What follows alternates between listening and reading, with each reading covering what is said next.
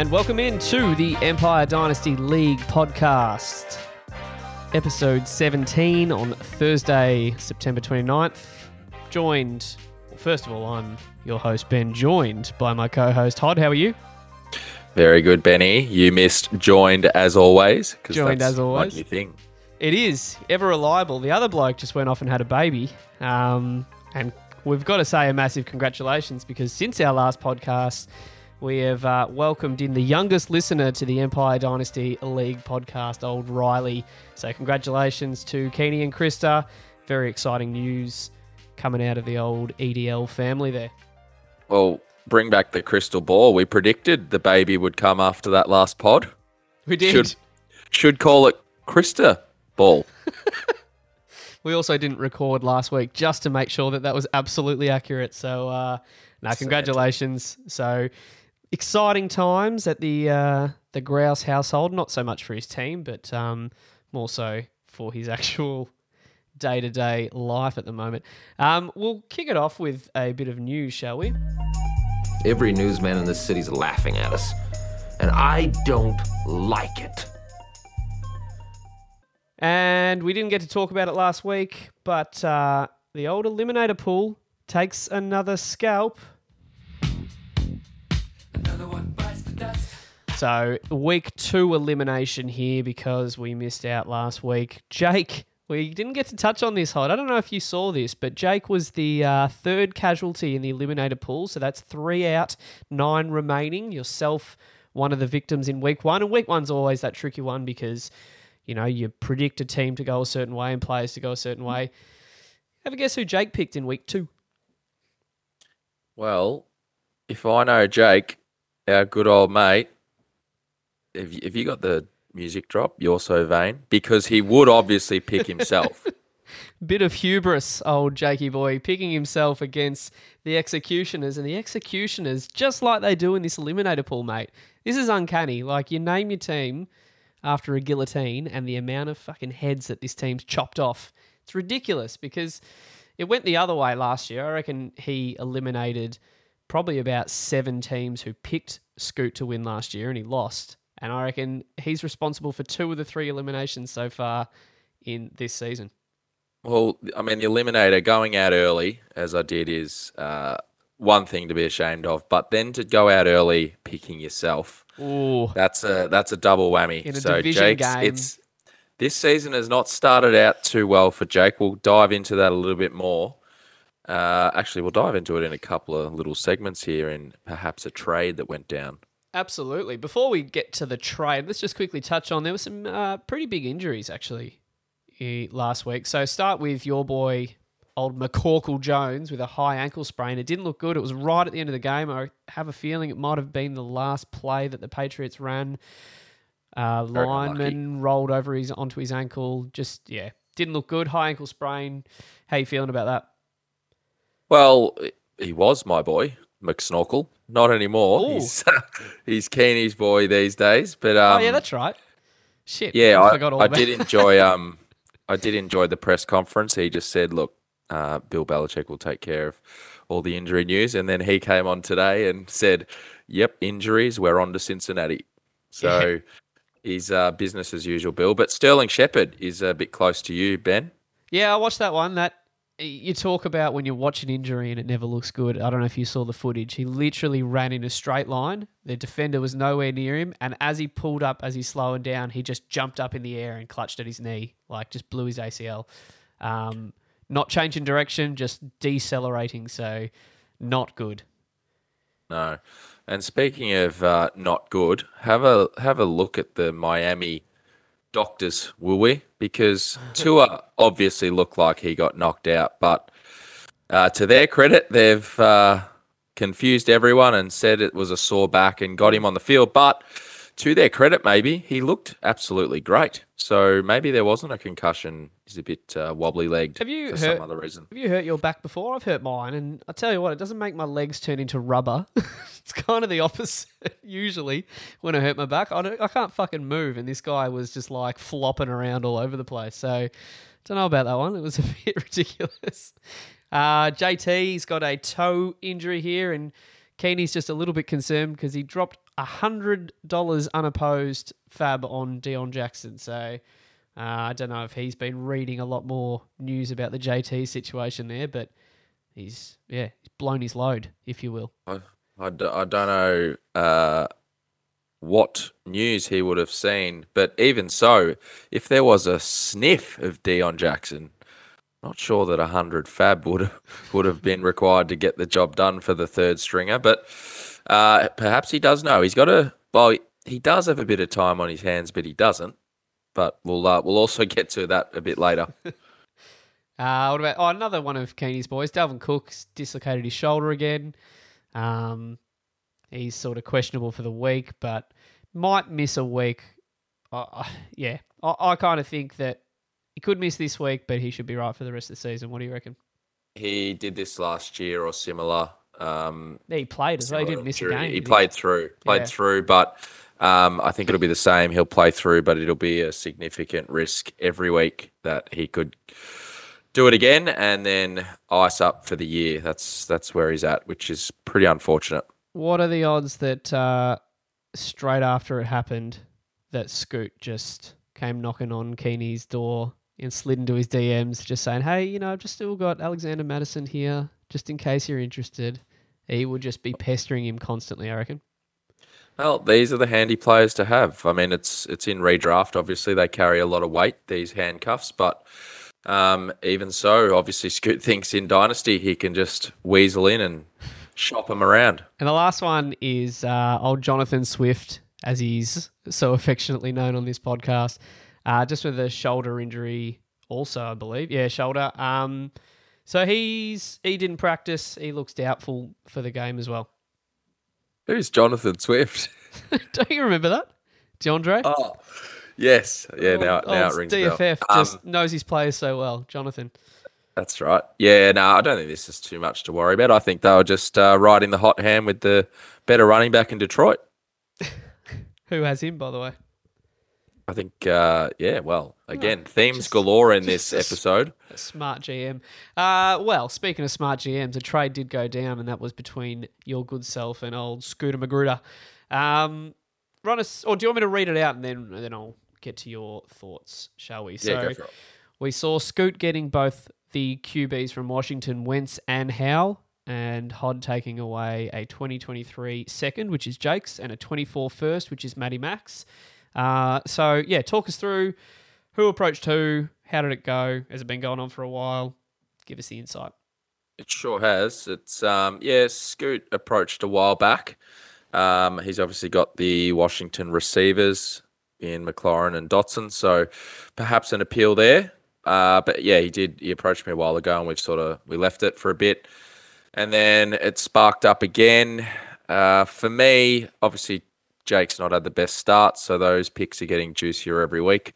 Uh, but plenty of time for him to turn it around. So we'll see how that goes. And I was keen to get a first back um, at some stage, which, um, regardless of where that'll sit, I think this far out, they're all appear- uh, appealing. But there is, um, if we can touch on Scoot side for a second, there is there is a world, uh, ironically, where Mattison is starting sooner rather than later, and there is a world where Jamaal Williams could be starting sooner rather than later. So, if you add those two with Wentz in that soft quarterback room now, has Scooter set his sights on a late push for this year? Do you think, Ben? Yeah, I mean, it's every chance. The- Like we pointed out, his scoring hasn't been too atrocious. And yeah, he scored sub 100, but he did have Jamal sitting on his bench with a 23 and, and the likes of that. So, uh, yeah, shoring up that QB spot a little bit more. Now, Wentz has been a bit of a roller coaster, but yeah, I, I think if both of those players can start, and Dalvin Cook, yeah, will he probably play through, and that will be annoying, but he could get a few weeks. And even without um actually Swift being injured, Williams is getting the goal line carries. It seems in the first three weeks there, so they're both handy players, and and I think everyone has proven so far in the first couple of seasons in this league, you just make the playoffs and see what happens from there. Correct. It's just just so happens that that Bo Callahan division is uh, definitely the strongest uh, this year. Looking at these scores, um, Also, record record wise, three and zero, and then three one and twos. So pretty Yeah. even. It is. So it'll be uh, interesting to watch. The executioners roll this out, this plan that only he knows what he's doing. So, um, but yeah, always fun to have some trades in the league. Absolutely. Well, let's uh, let's get into last week with some reviews. Let's move forward amicably. First of all, you're throwing too many big words at me. Okay, now, because I don't understand them, I'm going to take them as disrespect. Watch your mouth. And we'll kick it off with the first one, which is OJ's legal team defeating the Johnny Unitas haircuts in a very uh, close call here, 119 to 110. Um, I just wanted to touch on out of this is the haircuts. He mentioned in the off-season the high variance um, and whether or not that's a good thing. I, I think of his team as nothing but high variance right now. And that just has to be because he's got no flaw with his QB room. Um, and when his strength of his side, which is his wide receivers, when they don't show, when they don't put up massive numbers, you get weeks like this where he puts up 110. What do you reckon? What I reckon is 110 is a bloody good score. um, but yeah, no, you're spot on. His his receiving core is so good that we've been accustomed to the first two weeks where he, I think he was scoring 150 plus, 160. Yep. Um, and that's that's on the back of these receivers. They blow up for 20 to 30 points easily. Um, so yeah, I couldn't agree more. It's it's an interesting team to watch on the week to week basis. You never really know what you're going to get. Yeah, So like, I mean, Geno Smith uh, and Davis Mills are his starting QBs for anyone wondering or playing at home. So, a, you know, like a great week for Geno is an 18, uh, which might be like a down week for some of the top end QBs, and a you know, a great week for Davis so far has been 15 in his first game. So, not unbelievable. And it's at a point where you'd have to consider playing one of your additional wide receivers because he had Drake London and Olave on the bench, which we'll get to a bit later with his team. But he's going to get to a point where surely that's a more appealing option at the superflex spot than Davis Mills putting up a potential nine. Absolutely, which which would challenge all of the superflex leagues um, scoring, but there are yeah, it's a it's a decision he's going to have to make on the week to week, and especially when it gets to the pointy end, if he keeps going the way he's going, um, those decisions are going to be crucial. Yeah, and then for Jake's side here, I've just got probably my only thought here because it did come down to the last game, and Barkley had a nice little touchdown run, which safely put him over the line, I reckon, in about the third quarter of that game. But it was a bit slow going, and it looked like it could have come down to the last quarter there. Uh, I just think should Jake be worried about um, having to rely on Derek Carr as his number one QB? I'm going to keep in the theme of QBs here, but you know, Jake came on this pod in the off season and he spoke about you know his potential, um, the heights of this season, or I guess his goals that he's setting, and that's making a push for another title. But I don't know when you got Derek Carr as your number one QB. He's good and he's sturdy, but is that going to get it done? And then is he once again, like Manny, going to have to rely on Barkleys and all these other players putting up monster scores every week to get him through? I think um, Derek Carr sitting at QB twelve on the year. I'd I'd take that every day. I don't think they've even been close to hitting um, all cylinders at one time. It's some new players in there, um, new coaching staff. I, I don't worry about him at all. I would I would look for him to push to that mid middling tier one um, by halfway through the year and, and see what happens. Uh, and Kirk Cousins, I, I, I think their quarterback room's just fine. Um, I don't think they're going to lose you the weeks like we just were talking about with Manny, but they probably won't win him either. That running back room will probably take care of that. Once again, though, high variance, hoping that they're going to both put or all put it together. I guess all of his four gun running back. Well, look, the other 11 teams of the league don't have the luxury of Mahomes and uh, Lamar. no, no, I'm not making this. You don't have to make this about me, but that's. Uh, Oh, but if you want to, on, let's go. Come on. Uh, let's move on to the next game. I reckon. Uh, we have the Prestige Worldwide with a 108.6 taking the chocolates uh, over Papa's Punishers 73.8. So we've flagged a player here, Curtis Samuel. Um, he has been on fire to start the year. He's he's probably he is the wide receiver three at Washington, behind who we talked about before, McLaurin and Dotson. But he has come in there and is firing on all cylinders. And we have to touch on the trade, don't we? Yeah, look, he's not. He's scoring pretty well. He scored only a nine, but yeah, the I wanted. To, I just looked at his targets alone. He's had 11, 9, and ten targets in his first three games. So that is that is some healthy stat lines to have there. But yeah, the trade, just straight swap. Curtis Samuel for Corey Davis. Corey Davis scored on the weekend though, didn't he? Or was that the week before? Uh give me one sec. I think We'll weeks that two and three have all mashed into one for Yeah. me. While you look at that, uh, let's speak about further value, but for the opposition here. Uh, Mariota, we uh, haven't been too kind to him over the off season. I would think it's fair to say, but we have to give credit where credit's due. Now he's uh, stuck with him, Papa, for for all this time, and he was a round twenty one pick in the startup draft, and now returning some nice value. Absolutely. He's um he's just been a steady a steady player for considering he he had no value really last year to have you know decent value. That's it's nice especially for his teams that he doesn't really care. He's just watching his players become more valuable. Um Corey Davis did have a touchdown last week, but yeah, not looking like uh, age-wise as well, 27 versus 26 5 for Curtis Samuel, so I don't know. Just a questionable trade. But speaking of, yeah, go. just before we do move on, um, what week are we throwing out there? When do you think Mariota gets shipped to a possible contender who might need some quarterback depth? I don't see him being of any value on Papa's list for too long, but Yeah. as you said, he's gaining value every week as an asset. So could he be shipped to someone? Oh, you've got to think. I mean, we've we touched on uh, the we touched on the haircuts just before. Um, at how shaky that QB room is. He's got plenty of assets to throw. He would just have to throw something remotely juicy Papa's way to get him interested. You'd think. One to watch. One to watch indeed. Uh, what about this? Talk about a team to watch. The Gym City Stallions just ripping out a 150 again and taking down another off-season darling, the San Diego Demons, with a uh, pretty poor 115 out of him. Uh, he'd be pretty disappointed with that list, putting that up. Uh, I've just got here Jalen Hurts. He's he's looking like the real deal, uh, and it hurts me to say that. Because hurts me to say that. Oh, unintentional pun.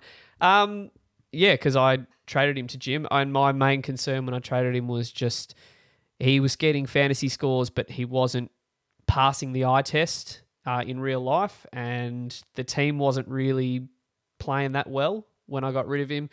They're looking unbelievable at the moment, Philly. That offense looks great. He's scoring well. He's got more confidence than I've seen so far, and it, it, it feels like the team has his back now. So that is just an absolute steal of a pick for Jim there. It's great. Absolutely.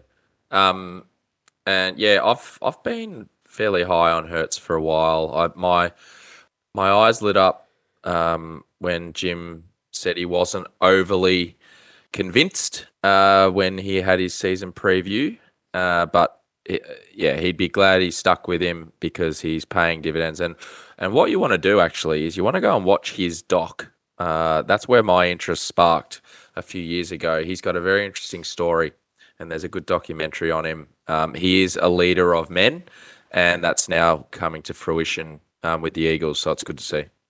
Mm, nice. I'll have to check that out.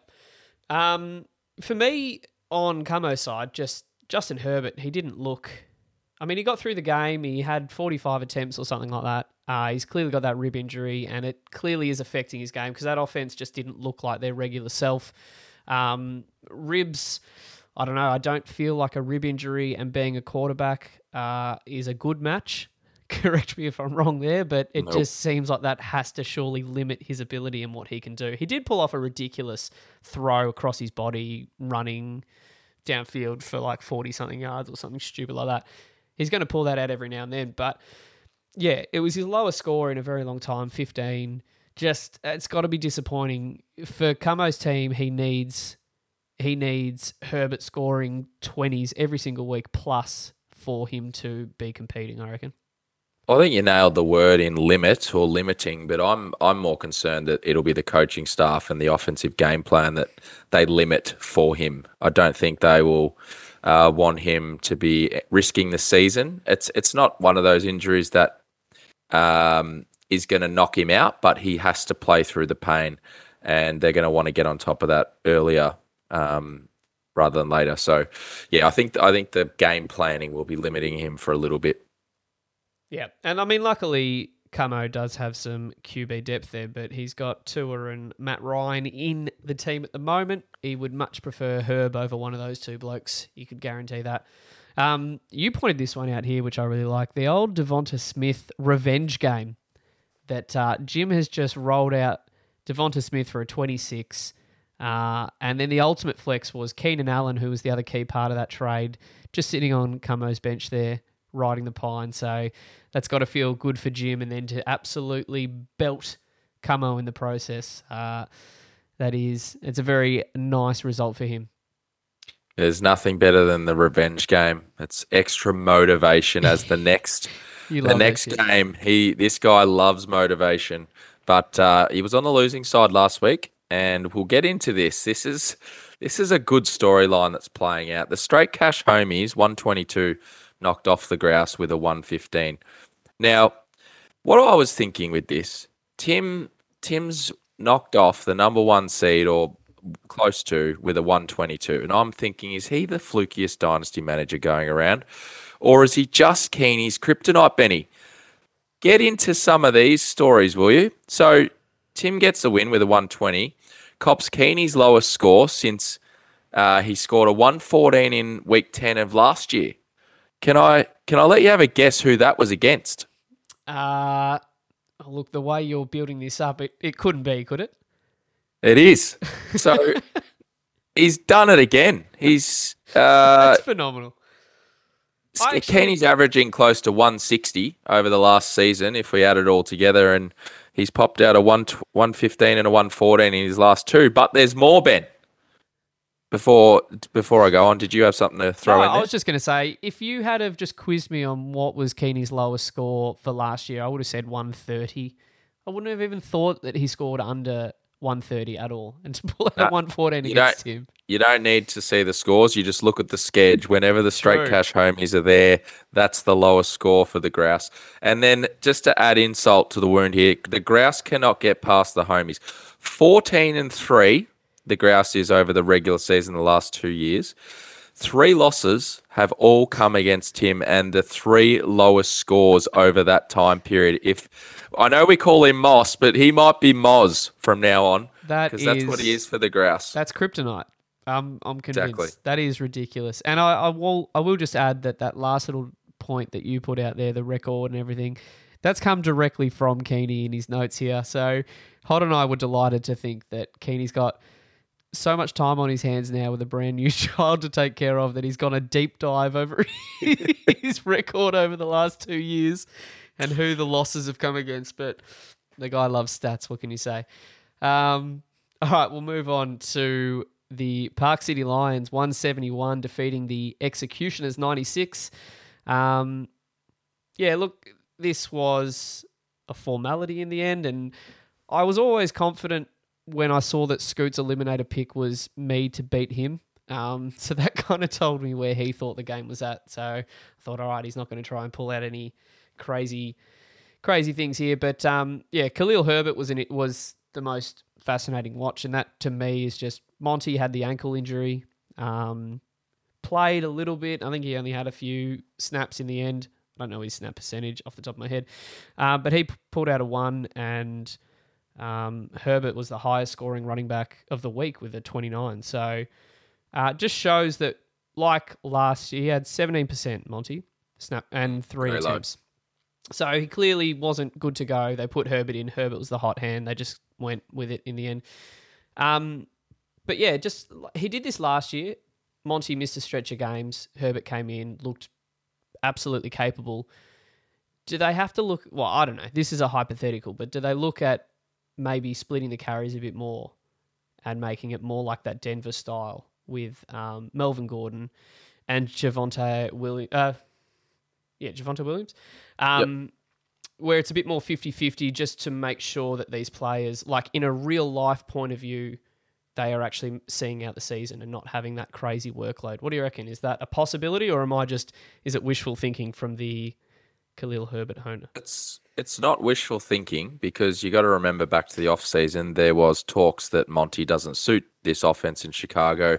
Were they trying to ship him or are they just not happy with him? We don't know. What what will hurt you, I think, Ben, um, in terms of the split splitting the carries is they're just no good, Chicago. So there's there's no advantage in them trying to preserve Monty and Herbert for the long stretch of the year like Denver foresee. I think I think they they should be there come the pointy end, and that actually will serve them well into the playoffs. Where I don't think this really matters for these two when they're going to be picking at the wrong end of the draft. So yeah, it's an interesting one, but I I, I definitely think they like him. So Mm. when they like a player, I think they'll feature him in some way. Uh, the last point I just want to bring up is DeVante Parker actually had a great game in the end, and everyone was sort of wondering of who that wide receiver on the Patriots offense was going to be. He had 10 targets, five catches, 156 yards. Um, just a monster game. And then unfortunately, old Mac Jones goes out on the last play of the game. So Scoot can't even rely on him potentially building upon that with. Uh, who is the Patriots backup coming in? Yes, I was going to say it's I- old bald mate, isn't it? He's fucking been there forever. It's Brian Hoyer, and if yeah. this isn't a vote of confidence, I'm pretty sure the league has left him on the bench. I don't think anyone's picked up old Brian. So So the third Dead. string running back in the Colts gets a hundred fab dollars, and uh, Brian Hoyer just sits there waiting for his moment. Absolutely. So that's that's got to be disappointing for Scoot. Um, just when it looked like plenty of upside for Parker there. Yeah, well, we don't know how long Mac Jones will be out for. I think quarterbacks, if any of any position, are going to come back sooner with a high ankle versus all the skill positions. But um, yeah, DeVante looked phenomenal. I saw the highlights of that game, and if you didn't know it was him, um, you would you would have thought it was one of the top receivers in the league. Just the catches he was making. Very nice. All right, next game. Next game. Well, wasn't this a, a barnstormer? The DFF with a 113.44 respectable score, defeating the Humdingers a 38.44. Oh, Now, now, I am a glass half full sort of guy, Benny, so I will run with this. It is the lowest score ever in the league's history, which means the Sonny Weaver Junior Division once again takes home a trophy, Benny. All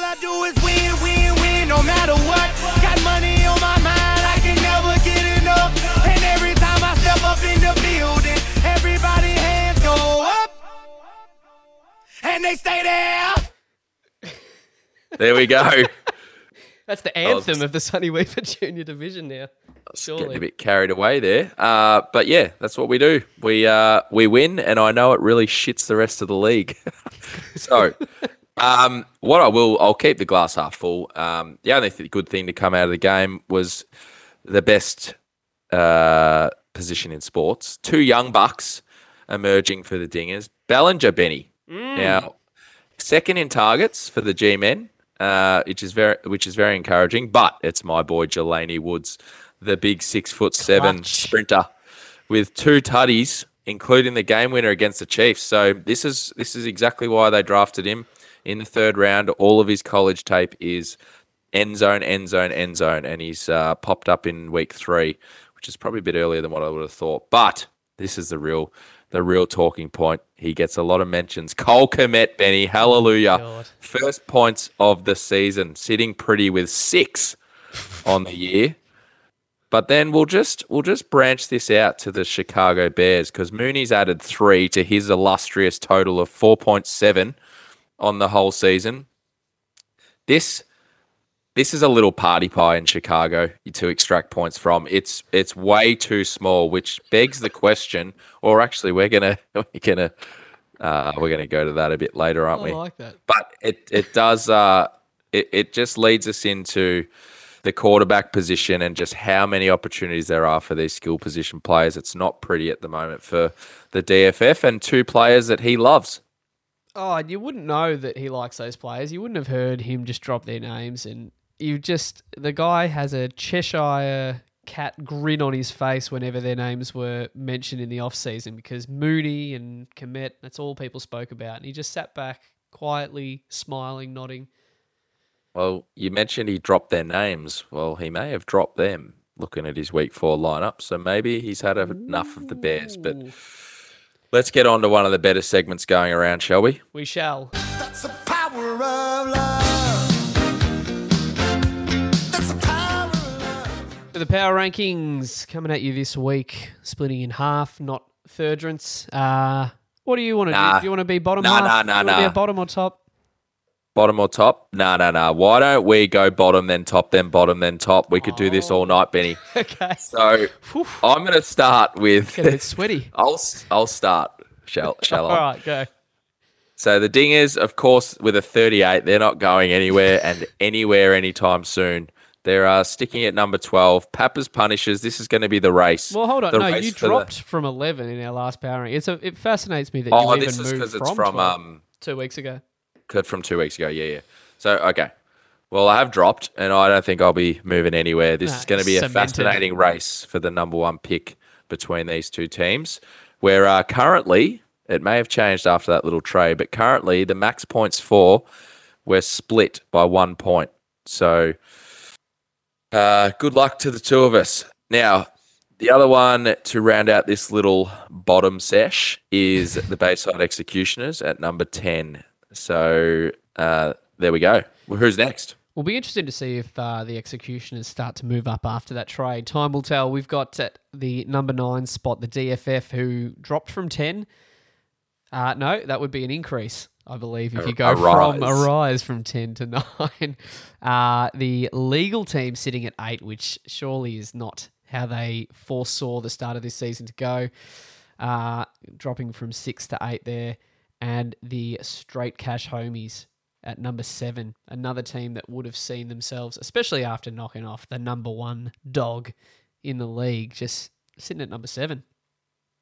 Yeah, uh, that just I love seeing that the the legal team and the DFF neck and neck in the power rankings. that has to hurt, Jake. But we'll move into the top half and the Prestige Worldwide just going about his business okay, but moves up two spots there into the top half eh, with a two and one record. And interestingly, though, the San Diego Demons are sitting fifth here, have dropped with a two and one record. But number four is Johnny Unitas, who is scoring well but has a one and two record. So he he's- is the only one in the top seven with a losing record, but sitting pretty with on points. Yeah. Yeah. So, I mean, it is early days, so record only says so much, where clearly people are looking more at his scoring potential, and we spoke about that potential. Um, sitting in at number three here. It's a fascinating watch at the moment. The Grouse, who have gone from, I believe, one to two to three. Just a bit of Goo Goo Dolls slide, if you will, happening What for the Grouse uh, there.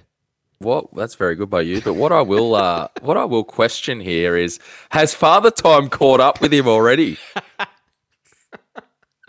He's Oh. gone from top of the table, had the young one, and now bang bang, two weeks down to three. This might genuine for anyone who's trying to compete with Keeney. This might genuinely be one of the few times that he's got a fair distraction on his plate that takes away from a bit of his fantasy deep diving that he clearly does. So he's just sitting at number three. And talk about giddy up. The Stallions here at number two. They are three and zero. They are only one of two teams to be undefeated.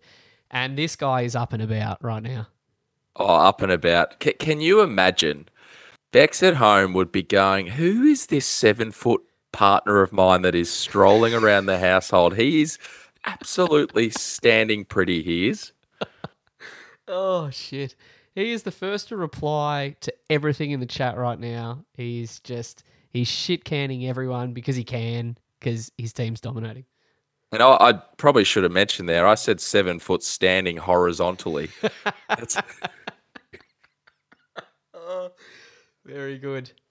And that uh, that must mean the number one team is the Park City Lions, also at three and zero. Um, pulled out the uh, biggest score of the week, one seventy one, and doing just fine with that lack of bench there. Jake. dare I dare I say it, flying under the radar a little bit, Ben. Just just going about your business. Um, Can you'll you'll be in the top three most of the year, but I just feel like Jim's just overshadow sh- shadowing you a bit. can you fly under the radar when you get voted number one in the power rankings? Absolutely, you can.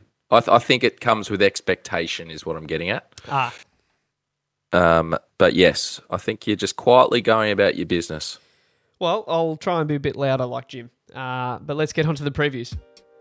Oh, I said it with all due respect. That, no, that doesn't mean you get to say whatever you want to say to me. Sure, sure as heck does. No, no, it doesn't It's mean in the that. Geneva Convention. Look it up. And our week four previews brought to you by Odell's Mowing. Surf before you turf. Hod, why don't you kick it off with the first game for us? I shall, and thank you to Odell's Mowing, Surf Before You Turf. We will kick it off with the Grouse versus the San Diego Demons. This is also known as the Demons Derby because these two fine Melbourne gentlemen uh, love each other off the field because of their red and blue alliance, but they won't be loving each other this week. And this matchup is all about the quarterbacks, but for very different reasons, which we'll dive into now. The Grouse need a bounce back game.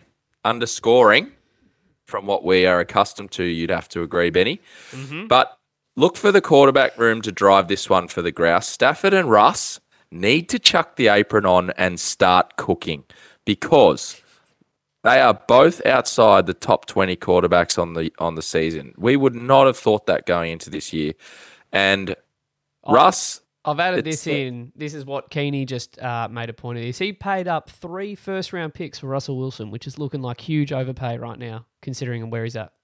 well, it's not looking like it is a huge overpay, but very, very quickly can turn this around. And and they are like stinking it up. I've watched two of their Yeah, games. it's bad. um, to see how Jeudy's going, and the whole offense looks horrendous. The offensive line's out of sync. Russ doesn't look like Russ. Um, they did squeak out that win, I believe, the other day, but it's really not pretty at the moment. So I think it, it can turn around quickly, and, and this is the week that the Grouse will be wanting it to happen. It- It'd want to turn around quickly because when you have an off season where you get traded to a team, you have those clips of yourself doing those ridiculous gifs of let's go behind the green screen and then rocking up to training in your own jersey. And then you start the season like this, he'd want to pull his finger out very soon. Otherwise, Yeah. this is going to be embarrassing.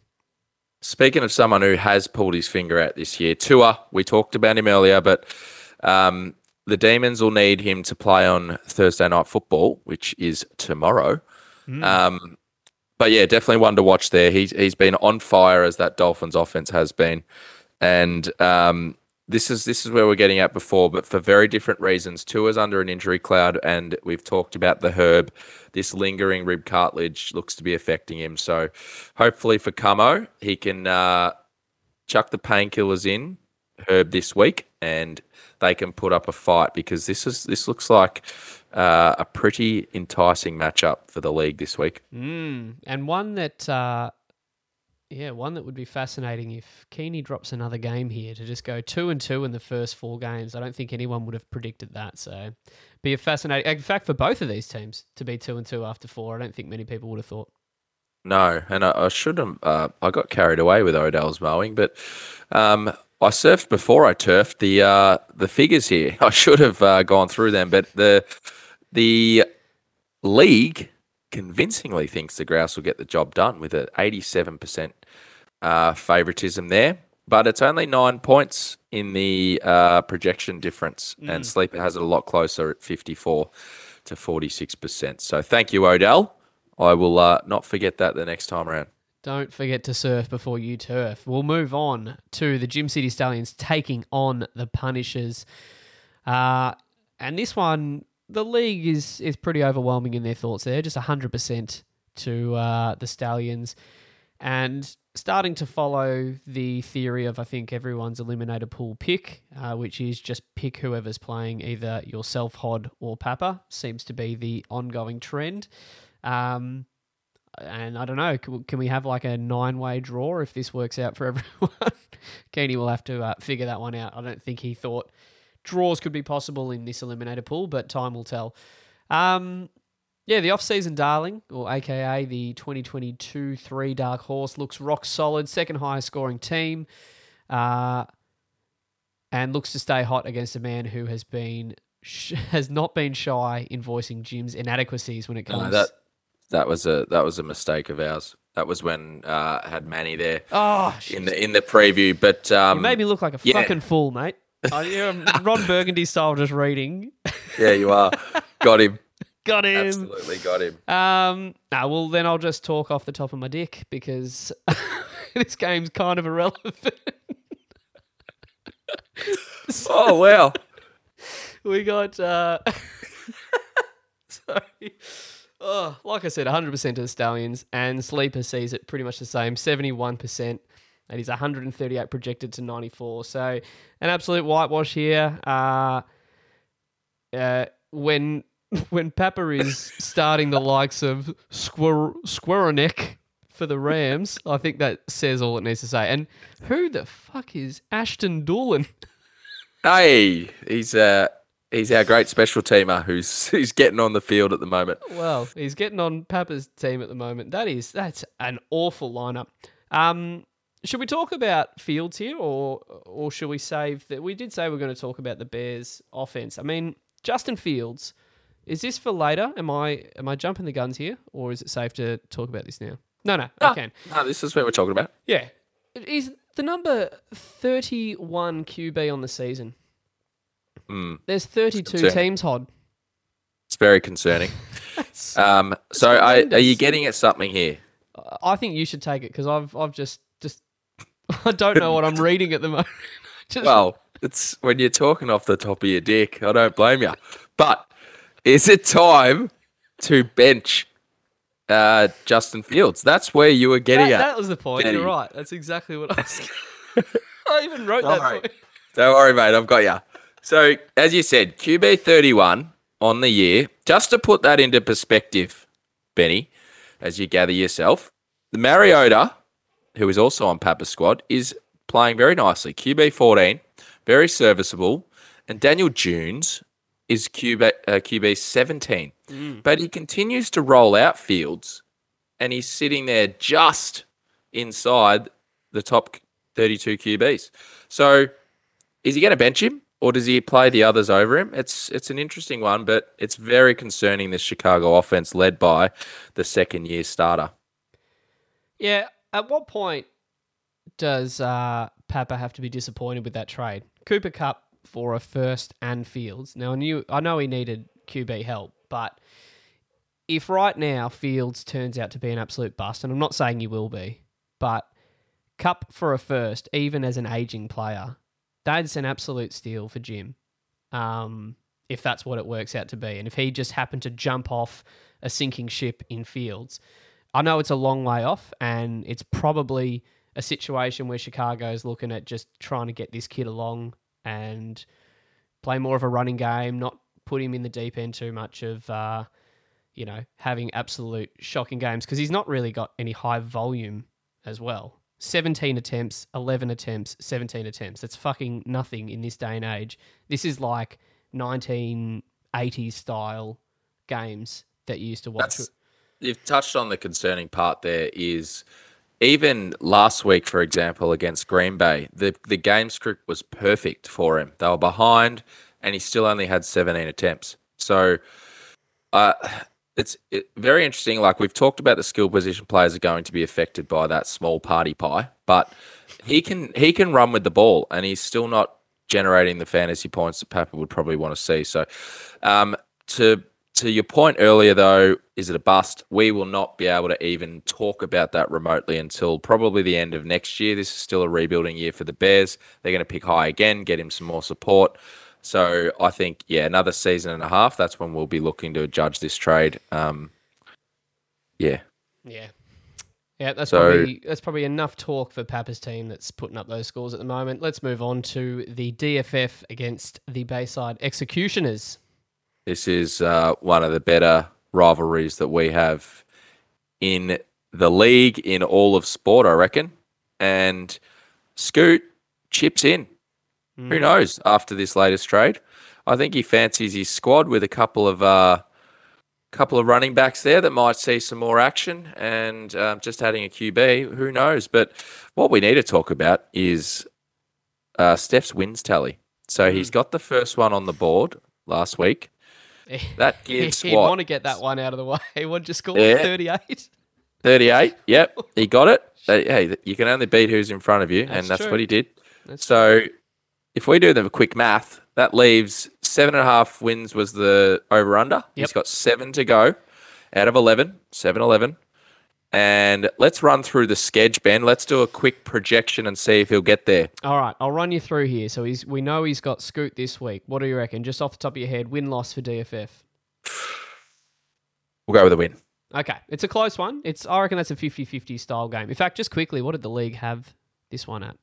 They had it at 37% to the DFF. Uh, so 63 to, to Scoot. So the league sees this as a bit more one-sided. Uh, Sleeper has it also, just a little bit more in Scoot's favour. But I reckon that's that's gettable, that one. Then he goes to week five. So there's one win, according to you. Then he goes to week five against the Grouse. What do you reckon? Nah, loss. Okay. So still on two. Still on two. Then he goes to the Punishers here in week six. You can only beat what's in front of you. He'll get that one. So he goes to However- three. However, that's also his lowest projection. Is that that's potentially a bye? The bye start in week six? Six? Yeah, I believe so. Yeah. All right. So might be a bit of a tricky matchup, but let's just say he gets through it. He's under three. He's on to three. Week seven, the Prestige Worldwide. He's bum buddy. Oh, yeah. The Prestige will find a way to collude and get him a win for that one. So that's four. Yep. Let's call collusion. We'll factor in there. Week eight, the legal team. Oh, this is power rankings eight and nine, isn't That's it? that's not happening. Jake is he's steadying the ship. Jake's winning. Yeah, that's that's a win to Jake. All right, there. fine. Absolutely. So that's still on four. week nine, the Park City Lions. I think that'd be a whoa, loss. Can I just call this though? It's got my projections at 85. I might look into that. That could be uh, the 49ers bye week, just off the top of my head, considering I've got half their roster in my starting lineup. So I think you'll cover it. sneak out a, a one there, but let's say a loss. Then he's got the haircuts in week 10. Lost. Sensible. Very He's probably he's probably the haircuts would be six and two by then, and probably trade away half their list. So we'll give him a win. Oh, fuck. Okay. A sensible win there for DFF. Week 11 puts him up against uh, the straight cash homies. Straight cash homies will take care of business. That leaving him at five wins on the year. Sure will. Week 12 puts him up against yours truly, not me, but you, the Humdingers. Whoa, I don't know. Oh, all right, we'll just give him that one. Six. Oh, it's getting close. Then the Demons, week 13. The de- hang on, he's got the Moz over the Demons. He does. So hang on, I've got six wins here. Is, is that's that's after his first win, isn't it? I don't know. You were doing the counting, mate. So he only needs one more win, I believe.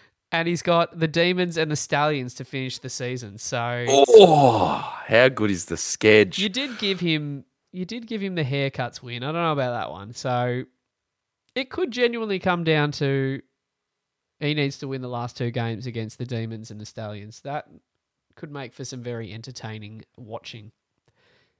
There you go. You Anyway, go. bit of a fun exercise, but we'll continue on with this matchup for this week. Scoot's quote.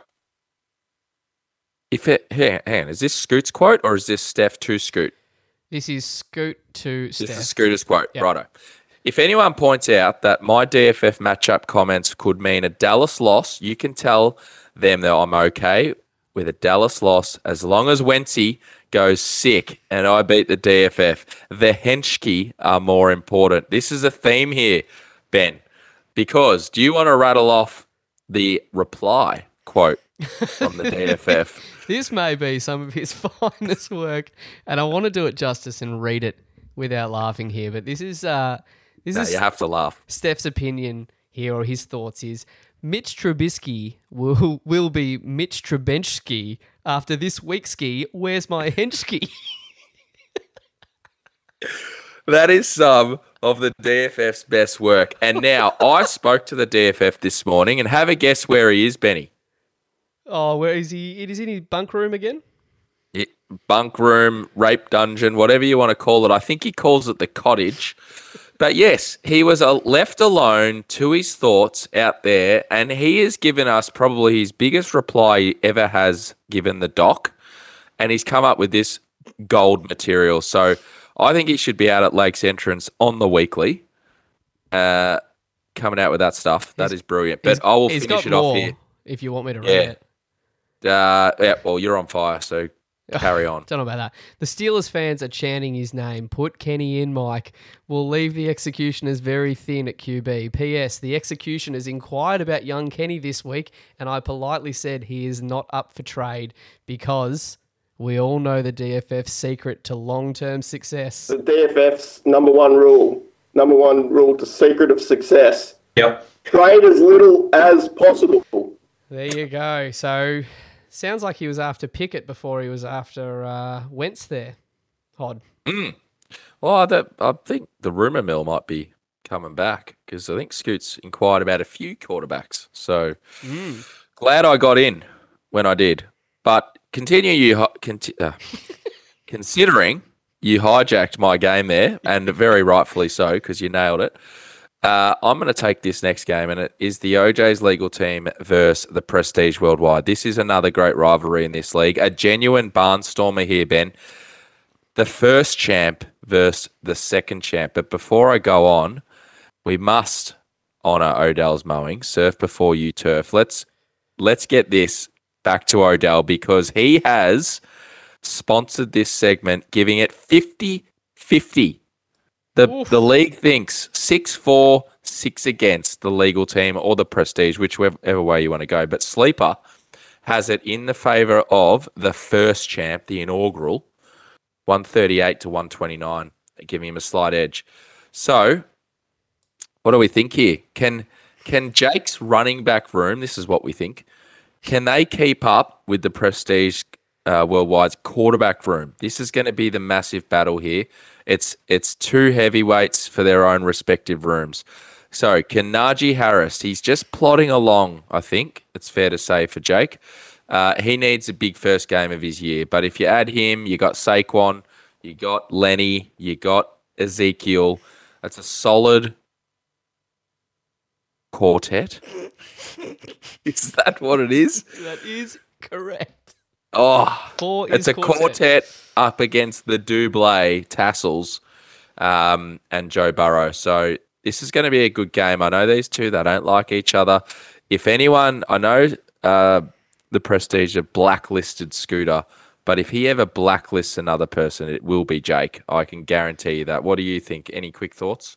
No, just like you said, he, he's going to want his big name running backs to step up here because Saquon, the bloke that he traded in, just sitting nice at the number one RB overall, the number nine overall player on the season after three weeks. So, talk about taking great. on that risk, as Jake pointed out. It's uh, it's well and truly paying off for him because that's ridiculous returns. And I can't say I'm unhappy being a Giants fan to see this guy performing at to where he was drafted in real life. He looks awesome. Looks very Next good. game. Uh, next game is the Johnny Unitas haircuts taking on the straight cash homies here. Um, sorry, uh, before I just jump into our thoughts, we will consult Odell's uh, mowing here, surf before you turf. The stats just have the league seeing this go to the homies at 63%, uh, and Odell sees it similar fashion there at 136 to 126 projected. So, uh, yeah, just slightly towards the old straight cash homies on the back of their massive win against the Bunnies that he has over the Grouse. Uh, for me, it's CMC and Kamara. I just look at, at Tim's lineup here, and he's got those two massive names.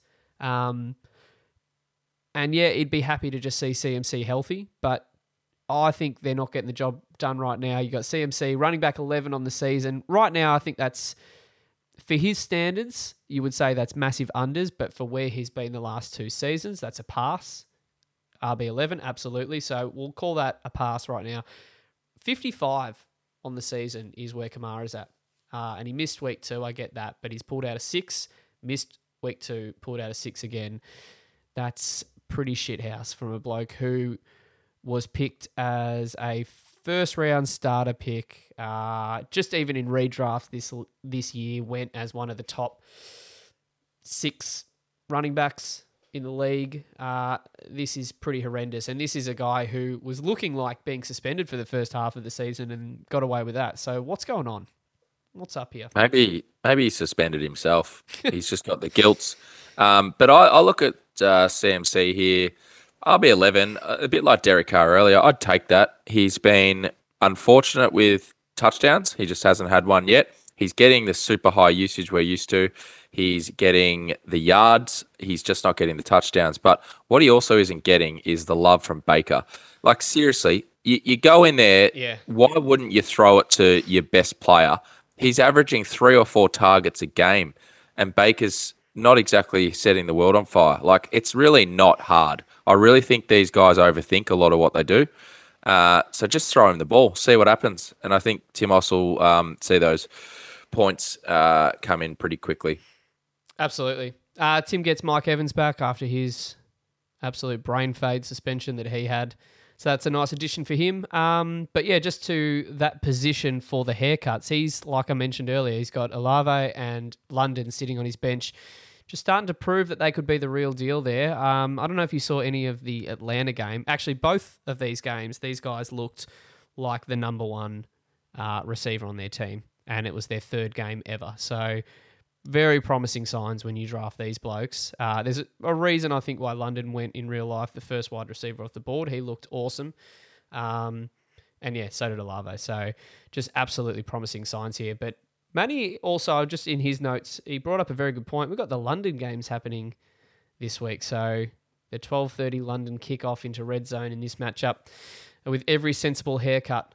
Um, could be done by 7 a.m. on Monday morning here for this matchup. So it'll be a fascinating watch. Well, speaking of done, I just I can't let this one slide. So Mike Evans is one of the bigger prima donna wide receivers in the league. He is an absolute tool, and he you could argue that they've they've lost to the Packers by one point. A huge game Yep. could be the difference this year. The, the Bucks aren't setting the world on fire. If that comes down to the end of the year and they miss out on um, the playoffs or a, a seed that would have helped them get to the Lombardi, you can look back at this game and he's missed it. Could have made a huge difference. Could have got him a win because he's just a dickhead. And he's done it three times, and it's always against Lattimore. Um, Lattimore gets it under his skin, and he wins every time. He shuts him down. And I just thought it was really poor. And I, I, I watched Brady in that game, super frustrated, and I can't help but think he would have loved to have Evans by his side instead of bloody Gage and whoever else they had running around. No one. Breshad Perriman and all these likes. Um, absolutely. And the other thing with it as well is I think it's the second time now that that Evans has has been ejected from a game with Lattimore, got the suspension, and Evans has come flying from 20 yards out and absolutely hammering Lattimore, and somehow Lattimore also gets suspended in these situations, and I, for the life of me can't figure it out. And I don't know if you saw the most recent one, but he came from the bench absolutely targeted Lattimore, and Lattimore seemingly just sort of was part of a of the scuffle and gets a week for it. It just blows my mind how that is fair. Doesn't make sense. Um, all right, let's finish with the last game, shall we? Wh- Which one of us Well, want to run with this one? We've saved the best for last, ladies and gentlemen. Game of the Well, week. what I will say is, uh, actually, we will respect Odell because we really don't need to run into this game too much. It's a waste of everyone's time, but it's not a waste of Odell's who a packet into this week's show to get a mention. Odell's mowing surf before you turf, but who have we got? Oh, it's hundred percent to you, Benny. It's pretty much doubled my score. But Sleeper still gives me a 15% chance of winning this. That's what I like to mm. see. Thank you, Sleeper. But here's a fun fact. At week three's pace, it would take the Dingers a month to churn out your score from last week. A month. Jesus. But speaking of churning out scores, you've got a big Nick Chubb, I can see, and you've been talking at the end of it all this episode. Um, but he is absolutely starring in what I would call an overachieving offense with the brisket. What do you think, Benny? He's he's doing okay. He's doing far better than I expected, and not only from uh, a running game point of view, but also throwing to Amari Cooper. Uh, Amari had a shocking week one, but I think he's wide receiver 12 on the season after three weeks. So That's way over what I expected with um, with the old brisket thrown in the ball. Well, who would have thought? He's worked out the simple math. Let's throw it to my best receiver. So Baker, take a hint, mate. Throw it to McCaffrey. But just just to be clear, overachieving offense. Uh, what I was getting at there is Chubb is starring when there was a path where he might have seen eight, nine defenders in the box, and I really worried about Yeah. how he was going to go. But he's basically matchup proof. He's still averaging five or six yards a carry, probably seeing more attention than what they're used to with um, Brissett at the helm. But yeah, just you'd have to be pretty happy with RB two on the year. Yep, absolutely loving where he's at. Um, yeah, and hoping that he can keep it up. But that's probably all we need to really say about this matchup. Is there anything you're le- even looking for? I mean, you've got no QBs, so how's that? What do you- uh, What do you mean? I got no QBs. I got Taysom Hill. is he? Can you put him in your QB lineup? Well, he's in my super flex QB spot. Put him in your QB lineup then, if he's your QB. All right. Well, I'll get back to you on that. I'll uh, I'll see if I can work some magic with Cool. Father of the Year. Yeah, call sleeper. See if they can change his status from tight end Yeah. to QB. Uh, but yeah, that's it. You got you're actually having to start Dak Prescott with a zero there. So Yep. Wishful thinking, but he's a chance this week. We'll see. it's, it's a bold strategy. Let's see how it uh, pays off for you. And there you have it. Another week in the books with just the duo here. Um, I don't know. Do we have the heart to tell Keeney that we've had nothing but our best numbers with him not on the pod? So I don't know how we break the news to him. Maybe if he's listening, he might be hearing that now. But uh, Oh, he'll be listening. Don't worry. He- He'll he's probably listening live somehow. he's just found a way. He has found a way. But once again, congratulations to the great man. Hopefully, we'll uh, we'll hear him back on the airwaves soon, and we can call it uh, two, three guys, a baby, and a podcast. I don't know. We'll we'll come up with a catchier name. Throw out to the sponsors for next week.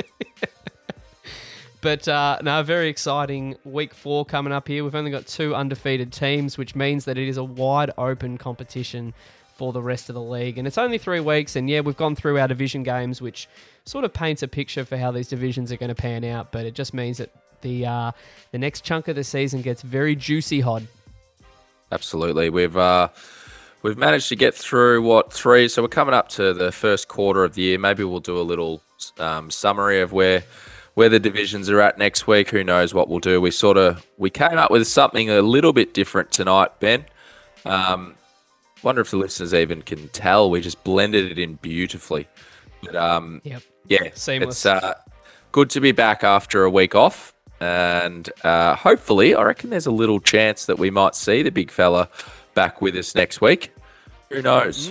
We'll uh, leave that one. But looking forward to it. Uh, the season's shaping up very nicely, and this is another big week for a lot of teams. So good luck to all. Podcast over and out.